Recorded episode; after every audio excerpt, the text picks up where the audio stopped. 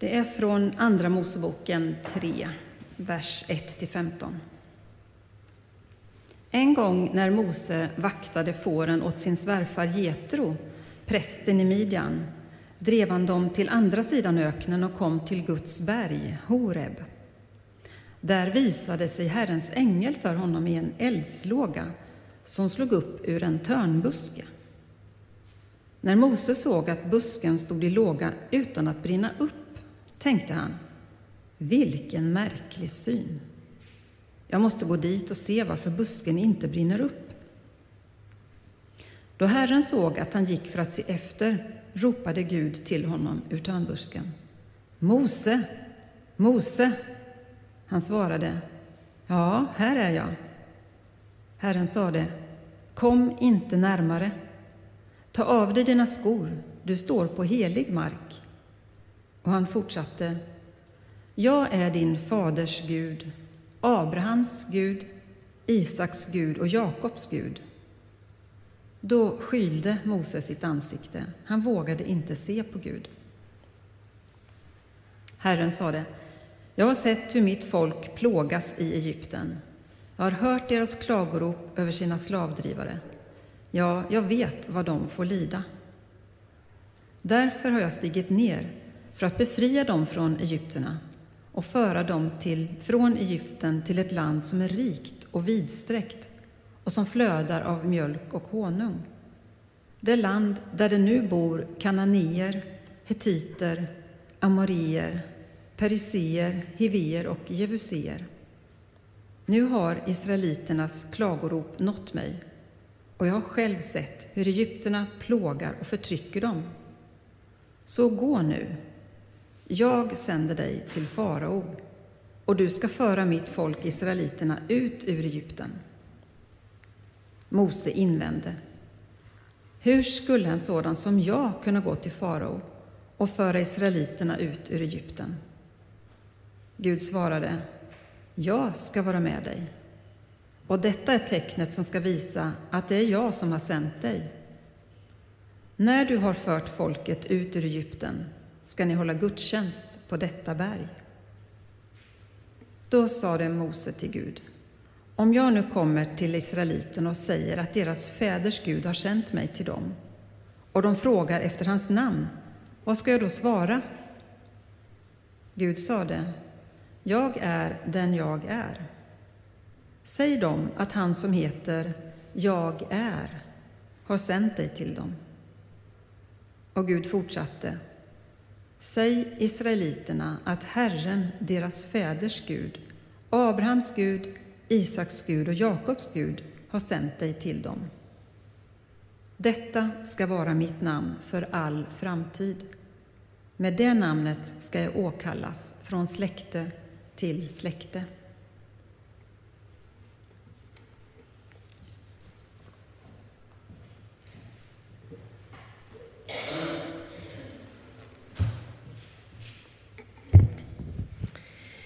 Den här texten brukar kallas Mose och den brinnande busken. Och man kan ju fundera på om den har någonting att säga oss och i så fall vad.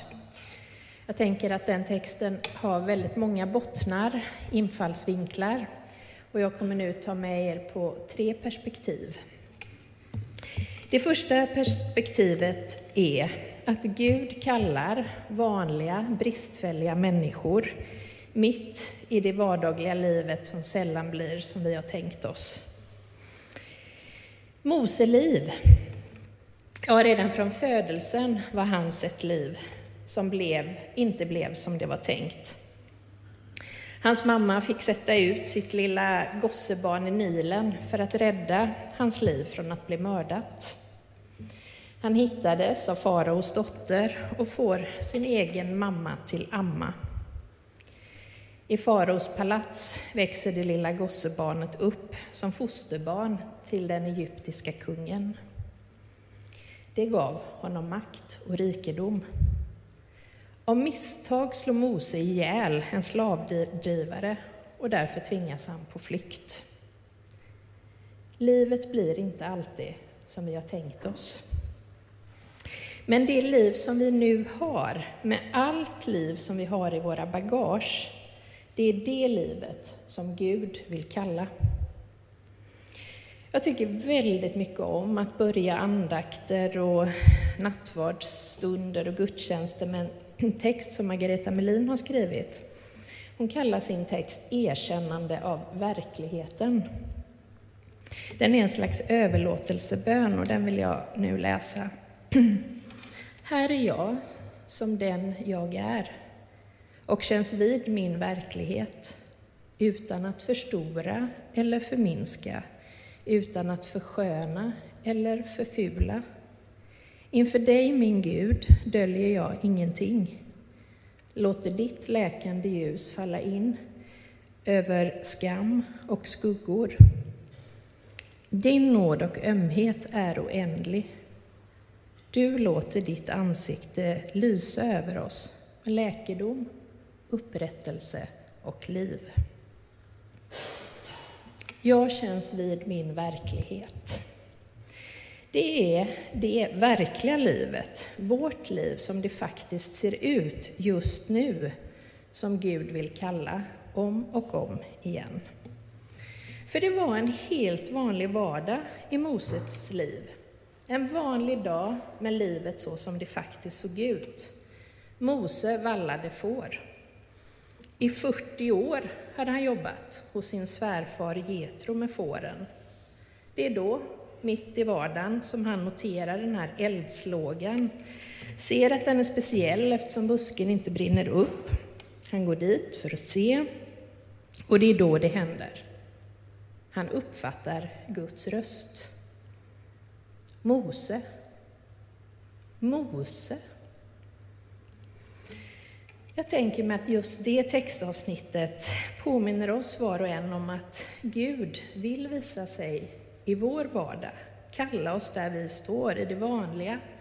Men vi kanske kan behöva oss, öva upp oss på att se, höra Guds tilltal mitt i det vanliga.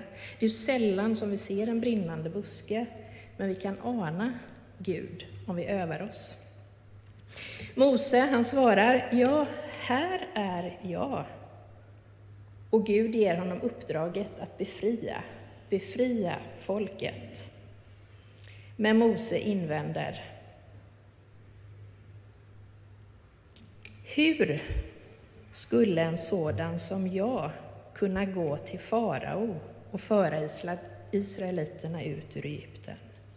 Hur skulle en sådan som jag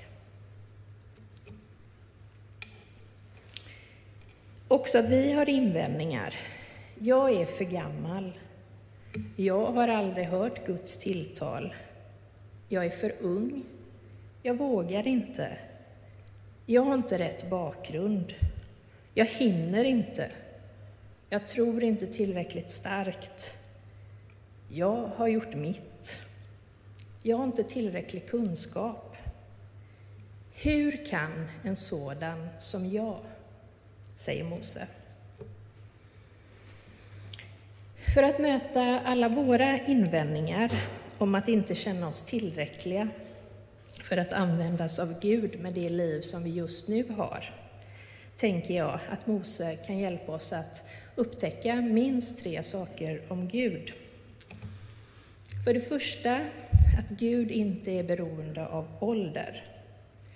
Mose var 80 år hade vaktat får i 40 och det är då det händer. Det är aldrig för sent att bli kallad av Gud in i uppgifter. Vi kan få möta Gud på nytt och på nytt, ett tilltal mitt i det liv vi lever. Mose var inte för gammal. Man kan heller inte vara för ung.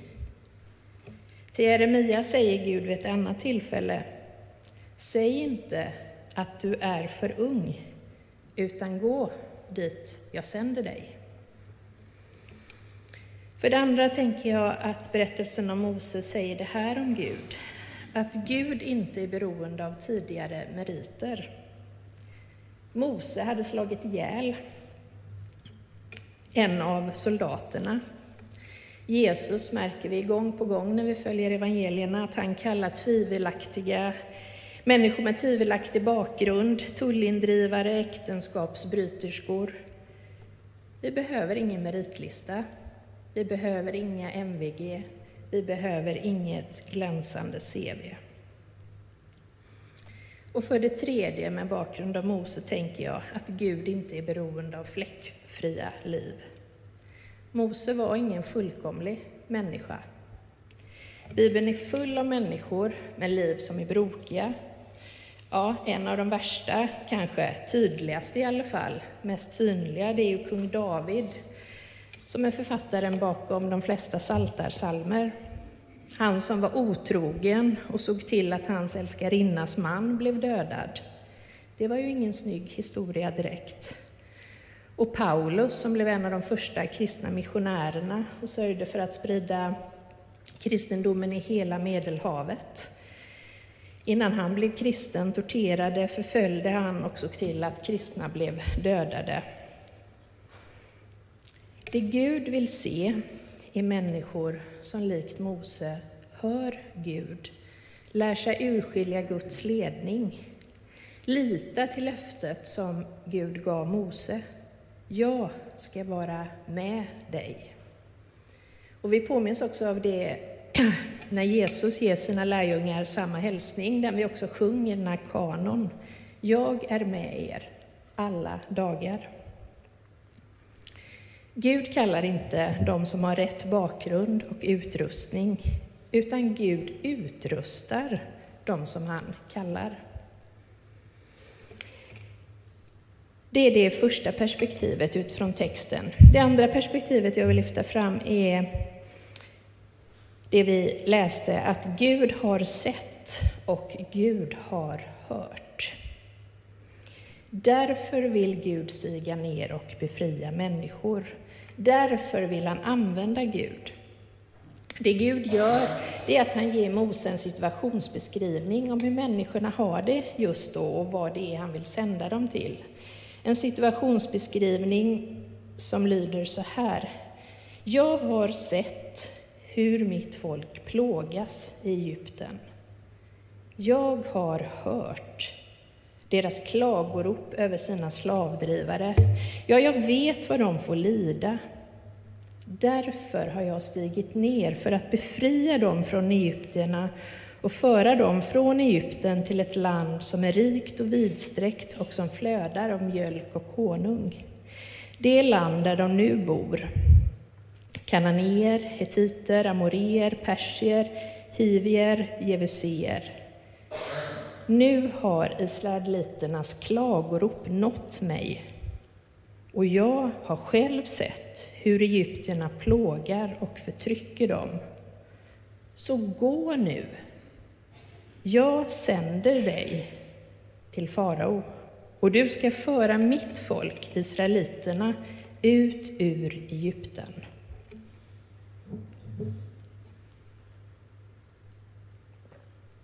Gud låter Mose se att det finns ett hopp. Gud har sett människornas plåga, deras klagorop, och Gud ingjuter hopp i Mose att det finns en befrielse och han ska vara med och berätta om den. Det är inte slutet. Det finns ett land som är rikt och vidsträckt, ett annat land som flödar av mjölk och honung. Genom hela Bibeln är Guds budskap till mänskligheten befrielse. Och man kan ju i vår tid prata om kyrkans relevans, om det kristna budskapets slagkraft i vår tid. Men kanske har aldrig behovet varit så stort som nu. Längtan efter befrielse, längtan efter att vara fri. Gud behöver människor som likt Mose, som bär hopp. Det är församlingens kallelse här i Lerum, att vara budskapet om befrielse och hopp, att verka för det. Och det Gud gör då, det är ju att han ger Mose en situationsbeskrivning. Och om vi nu leker med tanken att Gud skulle göra samma sak här och nu, idag. Ge oss en situationsbeskrivning över befrielsebehovet i världen, i Sverige, men vi kan nöja oss med Lerum. Vad tror du att Gud hör och ser? Vad tror du att Gud hör och ser när Guds blick sveper över lägenheter och hus och skolor och vårdcentraler? Vad är det Gud hör och ser här i Lerum?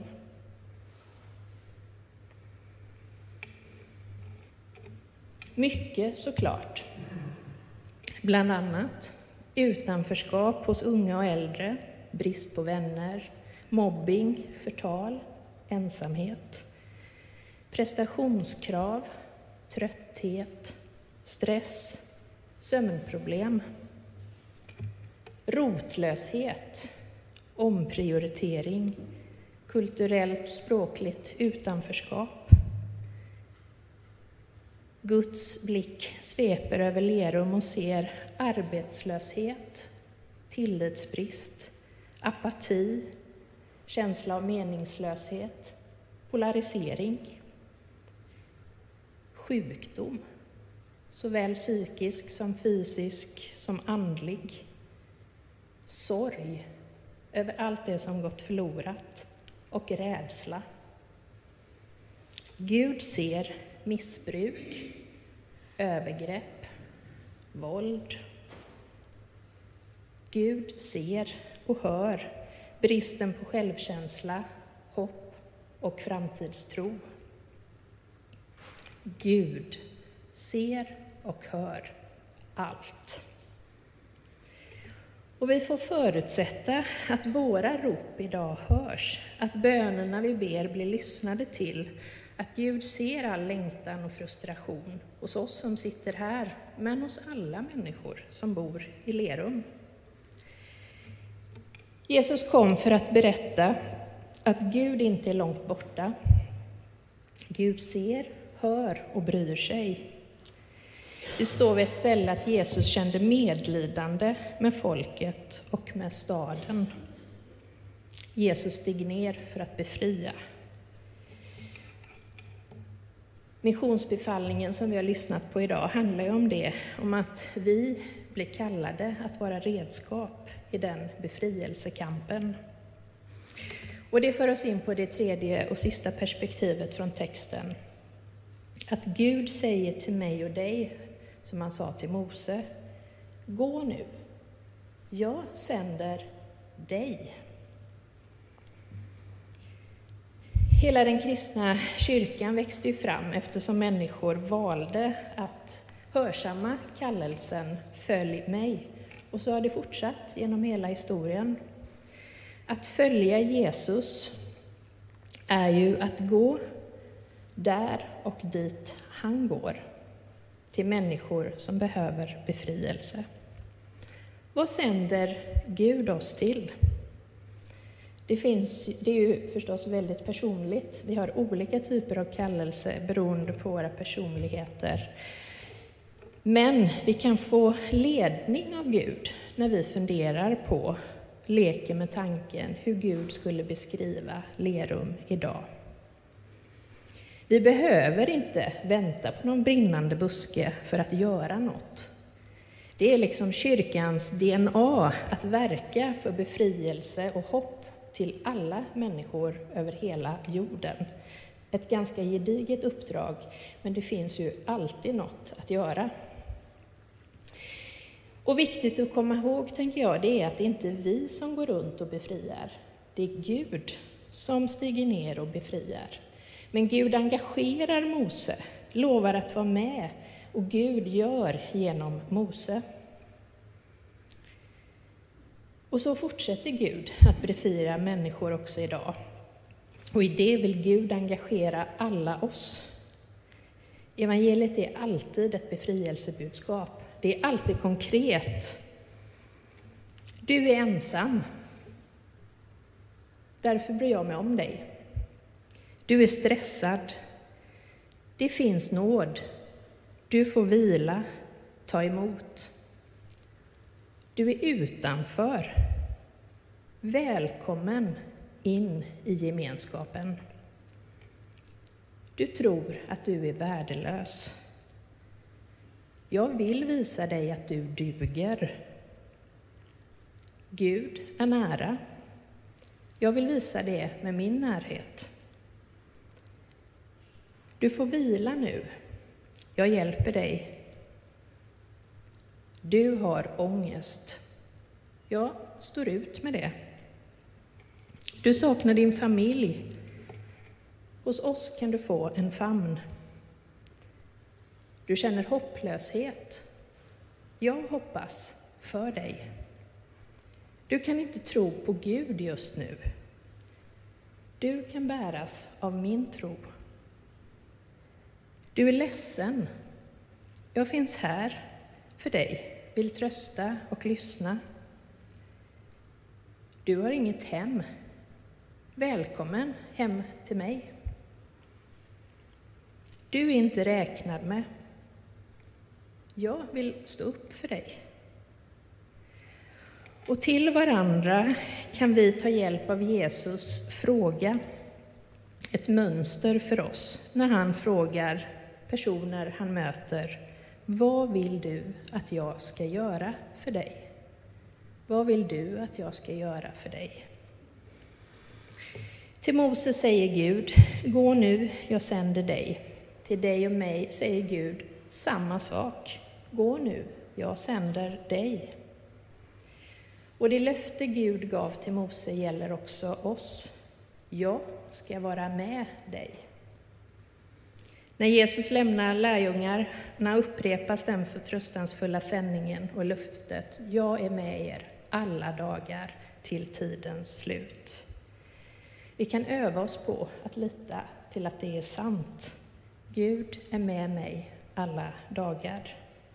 Låt oss be. Tack Gud att du är med oss alla dagar. Att du sänder oss alla ut i vår vardag med hopp och befrielse. Herre, sänd oss. Herre, led oss. Herre, hjälp oss. Amen.